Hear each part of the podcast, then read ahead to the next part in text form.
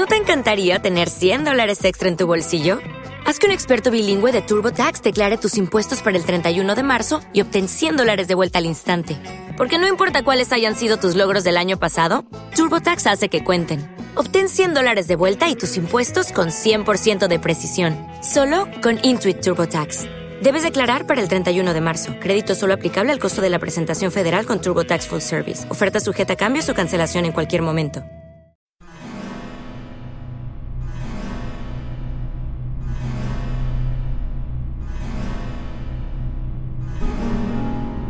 Bienvenidos a un nuevo podcast de Misterios y Leyendas del Mundo. Eh, hoy estamos otra vez Sonia y yo y seguimos con los capítulos de Misterios en Barcelona, bueno, en Cataluña. Y hoy nos vamos a ir hasta la Torre de Salvan, también conocida como el Castillo del Infierno. Así que como está por tu zona, mejor que se lo introduzcas tú, Sonia.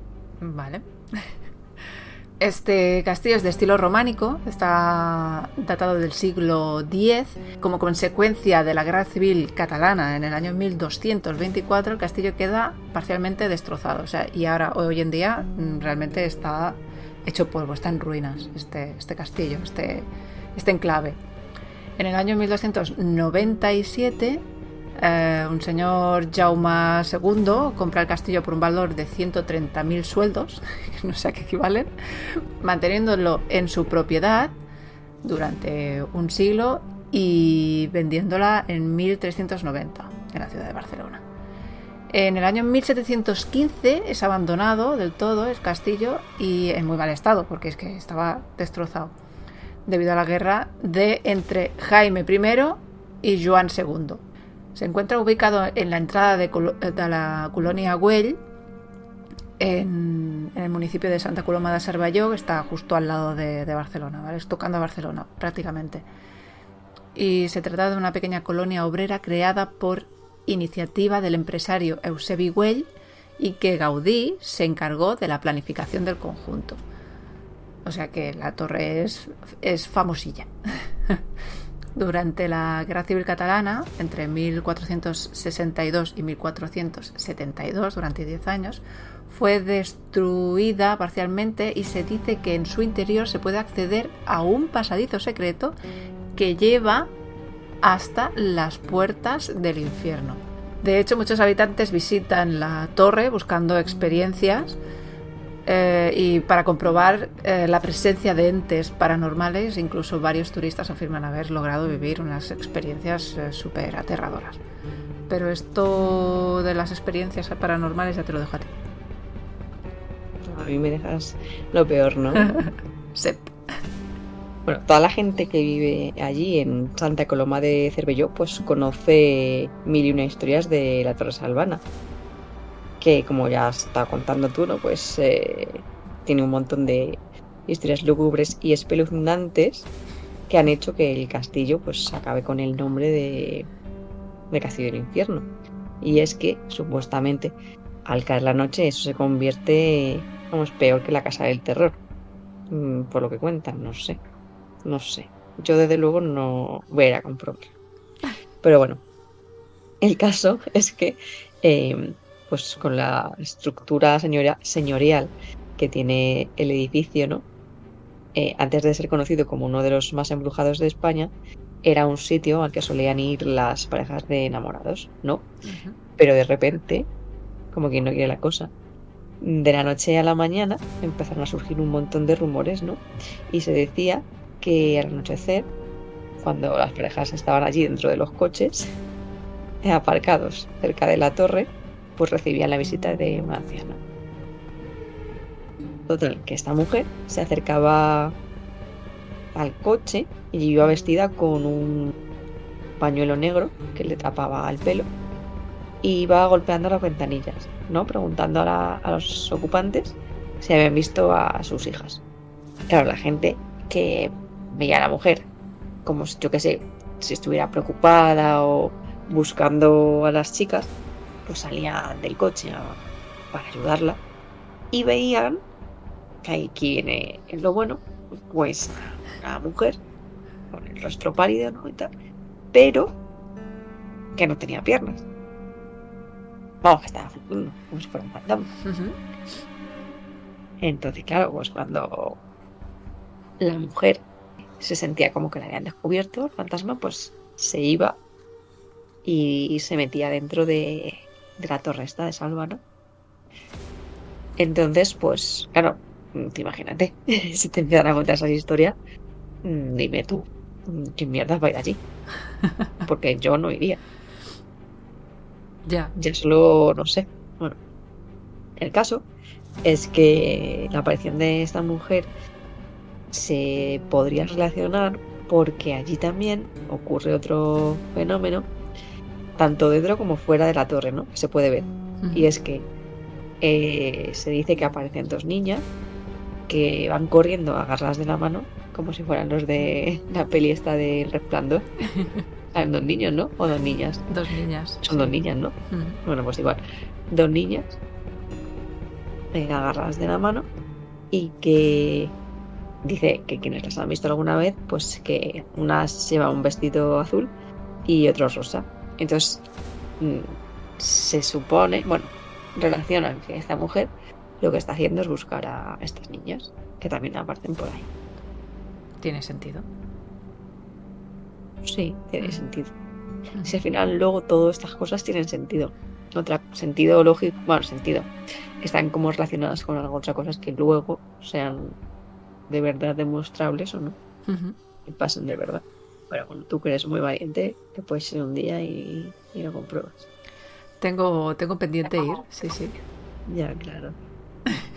Bueno, aparte de esto, ¿no? que, que, te, que es- hemos dicho, también en esta torre había una habitación donde vivió una niña, no las que hemos contado antes, sino otra, que tenía pues, algún tipo de trastorno mental, ¿no? Y como por esas épocas, pues eso era algo, no sé, súper malo, ¿no? Para la gente Mm. eh, y podía ser objeto de vejaciones y tal, pues sus padres decidieron recluirla en la parte superior de, de la torre. Y ni podía salir afuera, ni relacionarse con los invitados, ni, ni mirar por las ventanas, ni nada. Así hasta que se murió la pobre. Además de esta niña que estaba ahí encerrada, hay otra eh, que sería la cuarta aparición fantasmal y que no ha podido ser demostrada, pero que es una de las más famosas de la Torre Salvana. Y es la de la joven eh, vestida de blanco con una profunda herida de bala en medio de la frente. Eh, y es que muchos aseguran que han visto a una mujer asomarse por las ventanas a la parte superior del complejo. Pero claro, quienes se atreven a, entra- a entrar para ver si de verdad está o no, pues es que se han dado cuenta que esa planta no existe actualmente. Entonces, el único recuerdo que queda de ese lugar es unas pocas vi- vigas carcomidas. Así que, bueno, no se sabe si esa planta estuvo o no estuvo y si esa chica estuvo ahí o no. Claro, no Pero se bueno, puede- hay más cosillas, así que esas cuéntelas tú también. Sí, Alguna, alguna cosa, ¿no? Claro, pues yo te cuento. Eh, Sí. También se, se han- se ha dicho pues que entraba gente a hacer a jugar, entre comillas, con la Ouija, muy buena idea. Y bueno, les ha pasado de todo. Eso es lo que se cuenta, ¿eh? Que han sido empujados por las escaleras. ¿A quién se le ocurre? ¿A quién se le ocurre, no? Pues claro, te pones a jugar con la Ouija en un sitio donde parece que hay eh, presencias paranormales, Actividad ¿no? paranormal, pues tú Actividad me dirás. paranormal, pues tú dirás, ¿no? Pues te empujan por las escaleras, eh, ven sombras, eh, también se, se comenta mucho de que ah, en alguna ocasión habían aparecido como una especie de niebla muy espesa de color negro, que esto me ha recordado un montón a Perdidos y me ha hecho mucha gracia, pero es que realmente como como sea real, que yo salgo corriendo de allí, ¿sabes? Tú cualquiera. Sí, sí, sí. Pero tú imagínate, ves una, una nube oscura que se mueve eh, a, su, a su ritmo, a su aire y desaparece por una ventana o por una pared o por donde sea. Yo a mí se me queda el cuerpo helado. Y bueno, aparte de eso, pues también hay luces. eh, o sea, ven luces en diferentes partes del de esto, pero claro, evidentemente es, un castillo destruido, o sea, no puede haber luz ahí, o sea, está totalmente oscuro. También se han escuchado ruidos, evidentemente, eh, y además también comentan que se escucharon ruidos de espadas que como si se batieran en duelo, ¿vale? En, medio de, del castillo o fuera, o no sé dónde se deben de escuchar estos, estos sonidos de, de espadas, pero bueno, como el enclave es muy antiguo, ya lo hemos comentado, es, muy viejo y, ahí se, se, vivió pues, la guerra civil catalana, fue el castillo fue destruido en esa época, pues podría tener cierto, cierto sentido. ¿Y qué más? Porque había psicofonía, ¿no? Te creo que también.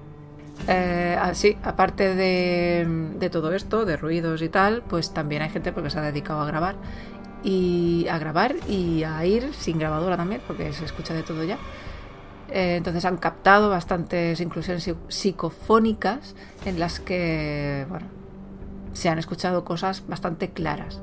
Son muchos o, varios relatos de personas que han ido a ese lugar, se han oído golpes rítmicos eh, que pueden llegar a durar hasta un minuto y algunos identificaron ese sonido como golpes de bastón que marcaban un mismo ritmo, para otros parecía un trotar de caballo. Pues mm, reminiscencias de lo de la guerra, pues no sé. Podría ser, podría ser. Claro, es que hablan mucho de eso, de, de, cosas de, de, la guerra y, y todo esto, siempre se ha comentado mucho eso. El caso es que todo esto han llevado a, a que la Torre Salvana pues tenga una de las mayores actividades paranormales de, de la actualidad, ¿no? Y eh, bueno, gente dice que en el profundo del edificio, pues que se haya una de las entradas al infierno. Claro, la gente ya sabe que es una exagerada, ¿no? Y dicen que, que, claro, que es que hay quien considera que las entidades que se esconden ahí tras sus muros son más poderosas que, que Lucifer, ¿sabes? Y que bueno, que por eso hay, él las mantiene ahí encerradas. El caso es que, además, es que no, has no hay no han pasado solo cosas de fantasmas, es que también eh, ha habido ahí pues muertes bastante truculentas, ¿no? Sí. De hecho, se decía que pues que todo el que se atreviera a entrar moriría, ¿no? A manos de, los fantasmas. Y dicen que eso fue lo que pasó una noche de, verano en el año 2000, cuando un grupo de, de niños de de 13 a 14 años, me imagino que por ser la típica gracia, ¿no? De querer ser los más guays de tal, pues decidieron entrar, ¿no? Entonces estuvieron tratando ahí unos a otros, a ver quién entraba, burlarse, etcétera. Y pues nada, uno al final sí que entró, y claro, el resto estuvo esperando a ver que saliera, pero el chico pues oye que no salía. Entonces oyó un, un golpe dentro del castillo y al parecer pues se le, se le cayó una viga y, la cabeza y pues, se murió, obviamente, desde que había una viga. Pero este no fue el único hecho así, vamos, la única muerte, ¿no? Porque en el año 2010 otras dos chicas pues entraron porque no les daba miedo.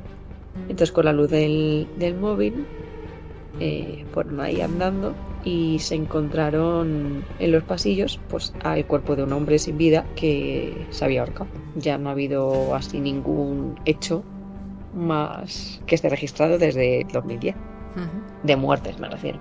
Eh, actualmente, eh, la Torre Salvana, desde el 8 de noviembre de 1988, eh, está considerada como un bien de interés cultural, aunque desgraciadamente, como ya hemos dicho, está derruido, gracias a la colaboración pues, de jóvenes que siguen dando cita aquí para llevar a cabo todo tipo de actos vandálicos, porque son muy listos y, no respetan nada.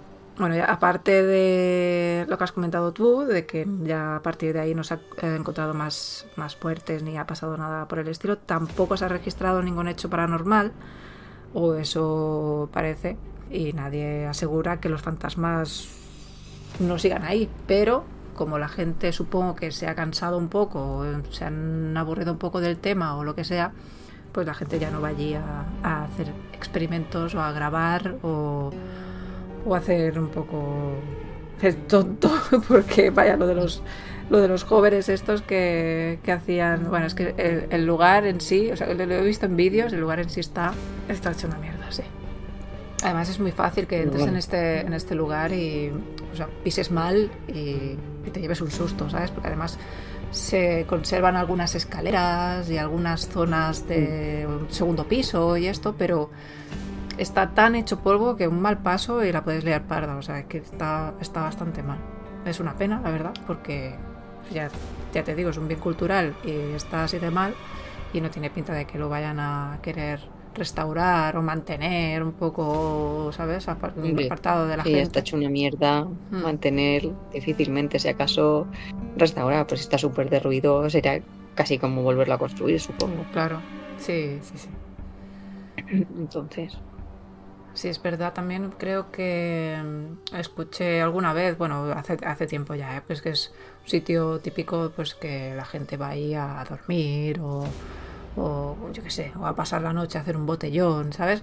O sea, eh, no solo te puedes encontrar un indigente, sino que te puedes encontrar chavales o chavalas allí haciendo un botellón. O sea, imagínate el, panorama del lugar.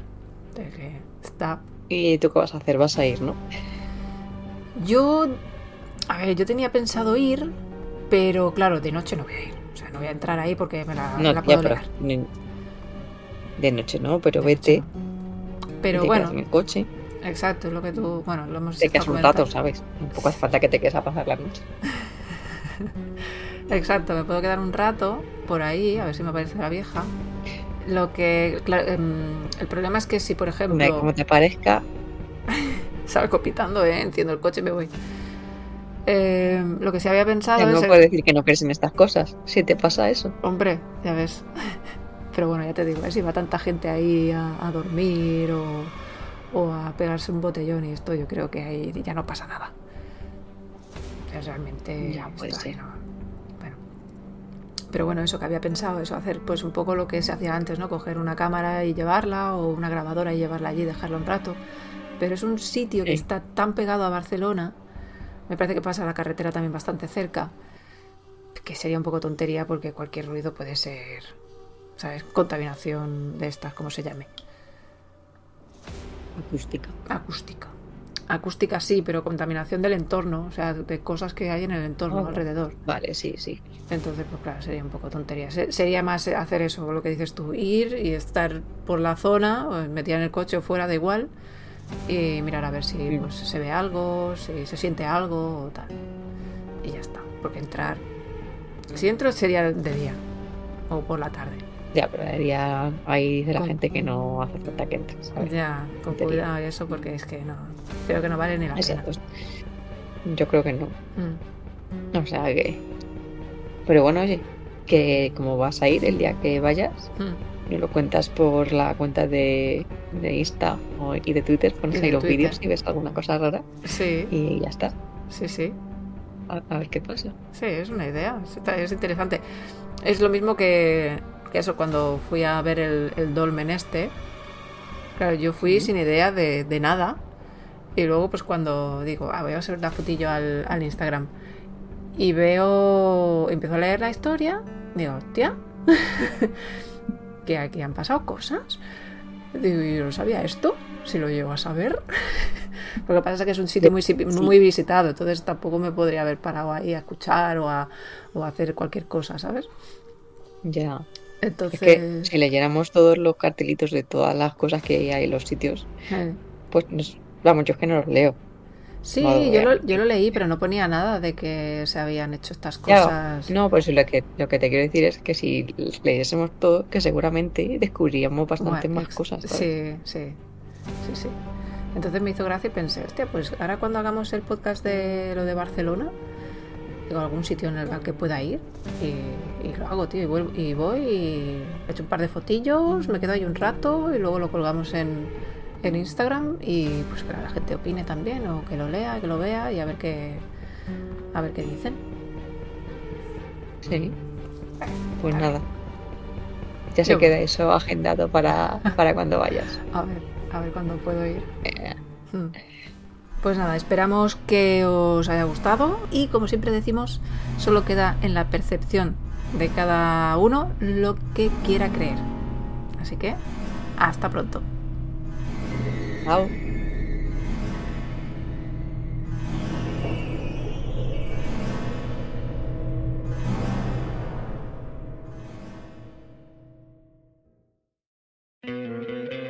¿No te encantaría tener 100 dólares extra en tu bolsillo? Haz que un experto bilingüe de TurboTax declare tus impuestos para el 31 de marzo y obtén 100 dólares de vuelta al instante.